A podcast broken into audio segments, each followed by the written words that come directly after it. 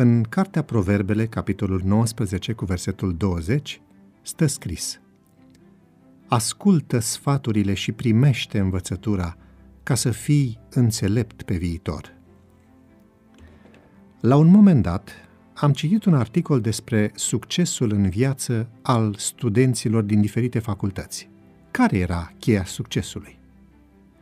Cei mai influenți dintre acești tineri erau fie cei care învățau mereu de nota 10, fie cei care se chinuiau să se mențină la media 5. Care era numitorul comun? Lupta era ceea ce îi făcea pe unii să se mențină în top, iar pe alții să supraviețuiască. Nu știu cât de veridic este acest lucru, dar următoarea afirmație transmite aceeași idee – dacă vrei să rămâi în memoria oamenilor, fie faci un lucru extraordinar de bun, fie faci un lucru extraordinar de greșit. Din păcate, de cele mai multe ori, e mai simplă a doua variantă și de aceea este și cea la care apelăm cel mai des. Un pasaj biblic care să exemplifice momentul unei greșeli memorabile este episodul din Cartea 1 Împărați, capitolul 12. După moartea tatălui său, Roboam este pus în fața unei responsabilități imense, conducerea poporului evreu. Nu l-au încântat sfaturile sfetnicilor cu experiență și, pentru că voia să facă din domnia lui ceva memorabil, a mai cerut un sfat, chiar de la tinerii de seama lui, cu care crescuse, iar sfatul a fost cu totul altul. Citez. Acum tatăl meu a pus peste voi un jug greu, dar eu vi-l voi face și mai greu.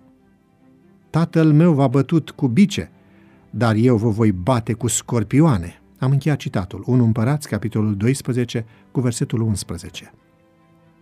În analiza celor două păreri, Tânărul împărat s-a oprit parcă la sfatul tatălui său din Eclesiastul 8 cu 4. Citez, Vorba împăratului are putere.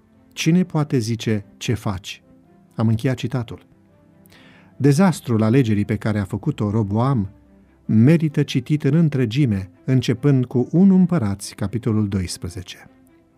Efectul produs nu este asemenea unei mari explozii, ci mai degrabă seamănă cu prăbușirea primei piese de domino care avea să facă israeliții să cadă din ce în ce mai mult în raport cu celelalte popoare, dar mai ales cu planul lui Dumnezeu pentru ei.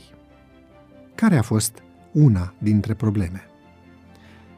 Lipsa lui de respect față de supușii săi i-a determinat pe aceștia să arate la fel de puțin respect pentru dinastia davidică, zece dintre triburi alegându-și alt conducător. Doamne, ajută-mă să văd chipul și asemănarea Ta în ceilalți oameni și să iubesc așa cum ai făcut-o Tu. Fă tot ce poți ca astăzi să-i tratezi într-o manieră plină de respect atât pe cei cunoscuți, cât și pe cei necunoscuți.